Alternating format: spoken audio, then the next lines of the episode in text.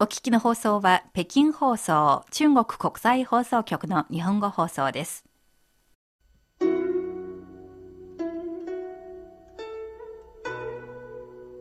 仕事のことや恋、家族などであなたは人生の迷路に迷い込んだことがありますか？そんな時に暗闇を灯してくれる明かりがあります。人之初，性本善。性有朋自远方来，不亦乐乎？人不知而不愠，不亦天行健，君子以自强不息。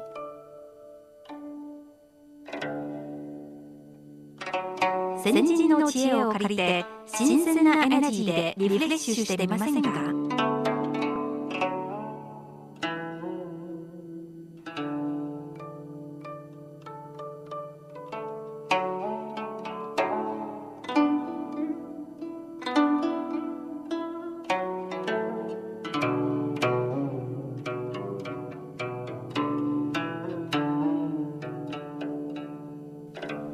ばんは。いかがお過ごしでしょうか？しおりです。こんばんは。ご機嫌いかがですか？高橋恵子です。中国5000年、長い歴史には数々の英雄たちがきらめいていました。秦の末期には非常に眩しい光を放った悲劇的なヒーローがいます。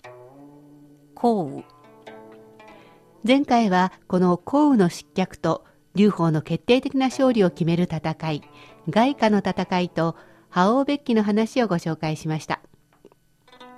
項羽が800人の騎兵を率いて包囲網を突破して南へ向かうというところまでお話ししましたね。はい。韓軍は夜明け頃にようやくこれに気がつきました。はい。韓軍の将校、韓芸は5000人を率いて追いかけ攻めました。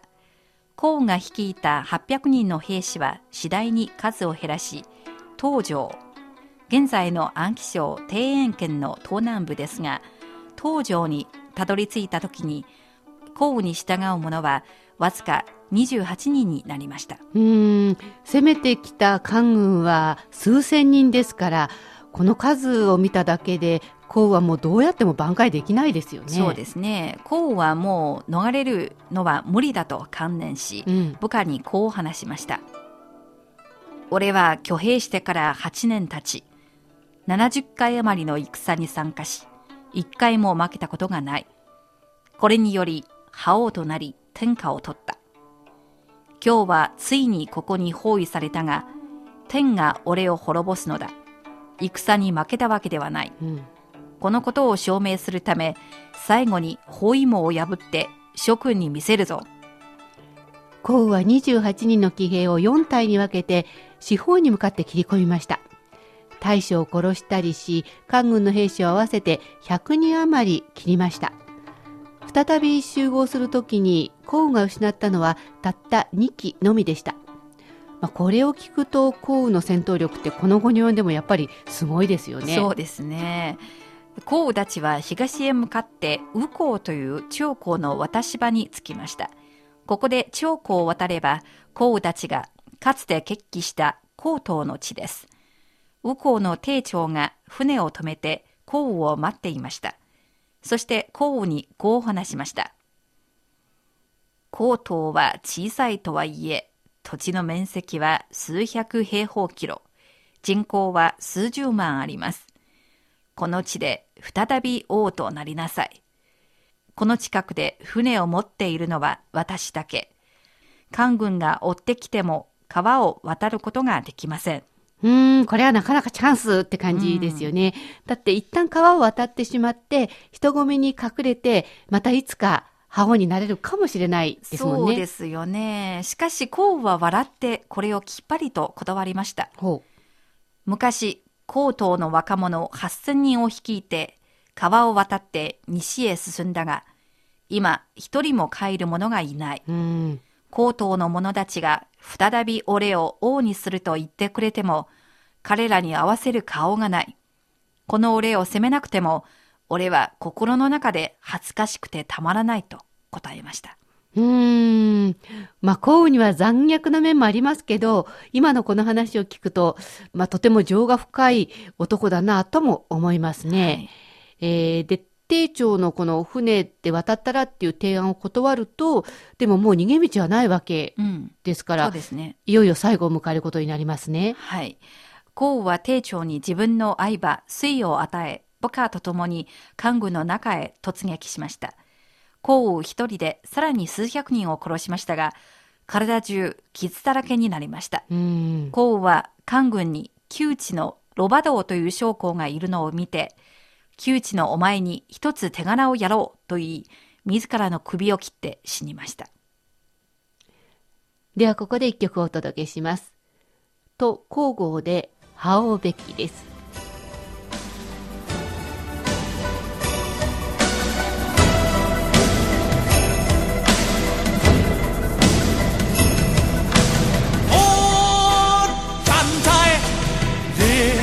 风中，恨不能荡尽绵绵心痛。望苍天，四方运动，剑在手，问天下谁是英雄？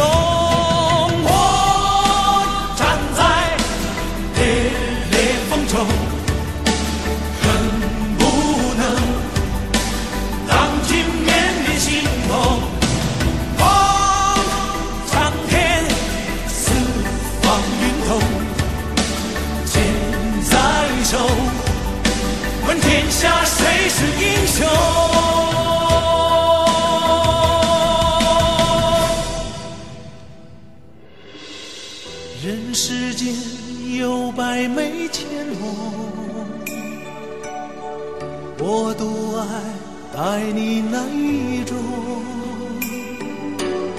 伤心处，别时路，有谁不懂？多少年恩爱匆匆葬送，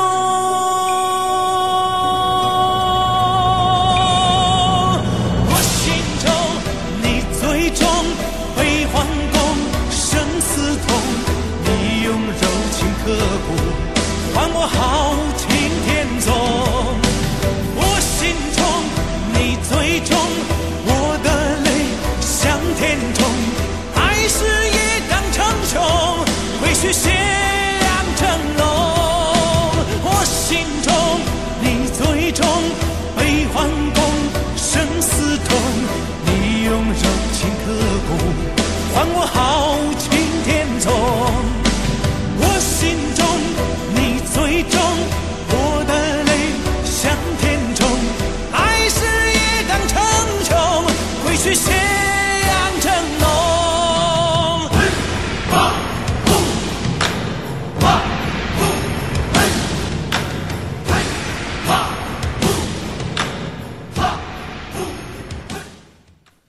と交互で羽織べきでした。さて、降雨には逃れるチャンスに恵まれましたけれども、うん逃げなかったということについては、高橋さんはどう思いますか？うーん。まあ、親や神様からもらった命ですからね、助かる方法が目の前にあるのなら、命を粗末にしてもらいたくないなという気持ちもあります。が、あー幸運の昔の仲間を失ったのに、自分だけまた帰るわけにはいかないっていう気持ちもわかるんですよね。はい。高等に戻るっていうことは、まあ、ふるさとに戻るような感じでしょ、えまあ、日本の歌のふるさとというのがあって歌詞にあるんですけどね、ふるさとには志を果たして帰るっていう感じなんですね。はいえー、まあ私だったら、まずは船は断ると思いますやっ。ぱり断りますか？けれども、じゃあ、官軍に飛び込んでいくかっていうと、なんかそれもしないような気がするんですね。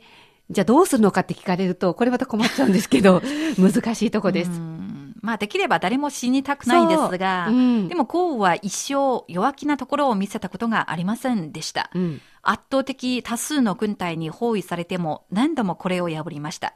最後に右港を渡らなかったのも自分の選択で死ぬこと自体も、まあ、自殺ということですのでうん自分が選んだ結果ですね。うん。自分が何も間違っていないということに執着し、天がこの俺を滅ぼすという、まあ、定められた結果を受け止めたのだと思います。うん。まあ、運命を受け入れたってことになるんでしょうかね。ええまあ、ところで、項羽が右向渡りを断ったことについて、唐や宋の時代の詩人たちが、これにちなんだ詩を多数読みました。その代表的なものを2つご紹介しましょう。はい。唐の時代の吐木の詩です。胜敗兵家事不期，包耻是男儿。江东子弟多才俊，卷土重来未可知。戦の勝敗は兵法家でさえ予測はできぬ。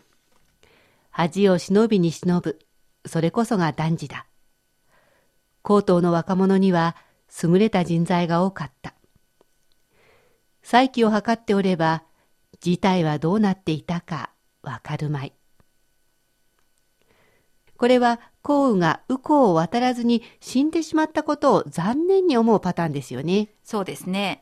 しかし、宋の時代の大文豪であり、政治家でもある王安石は違う見方を持っています。百战疲劳壮士哀，中原一败势难回。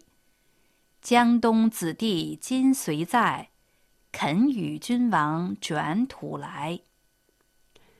連戦に疲れ果て、兵士は悲しみに沈む。中原での最後の敗戦は、もはや決定的。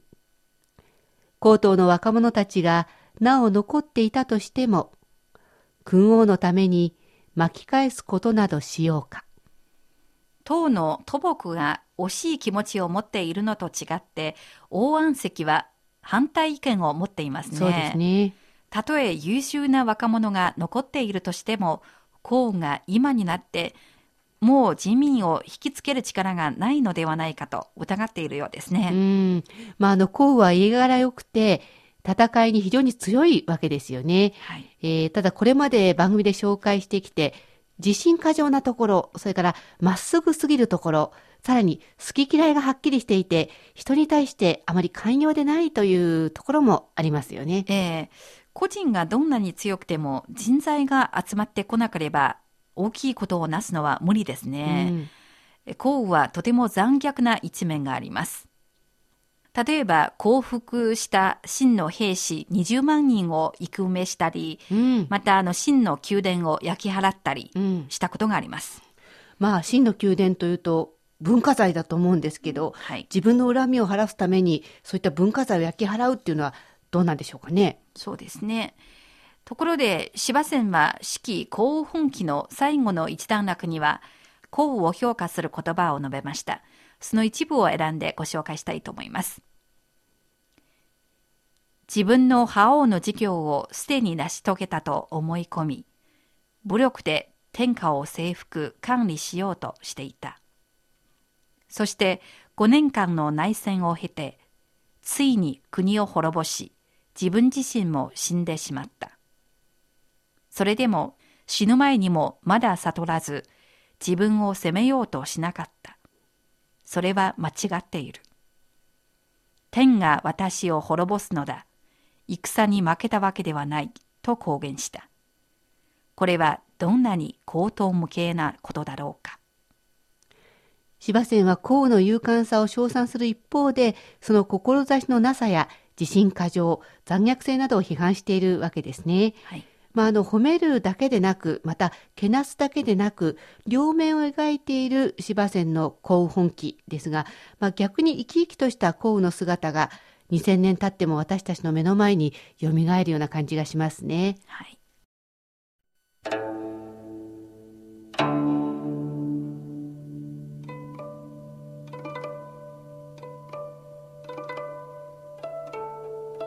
古典エナジー、これまで5回に分けて芝仙の四季幸運本気に基づき、幸運の伝記をお届けしました。この番組を聞きになってご意見ご感想がありましたら、ページの書き込み欄にお寄せください。お待ちしています。古典エナジー、お相手は高橋恵子と、修理でした。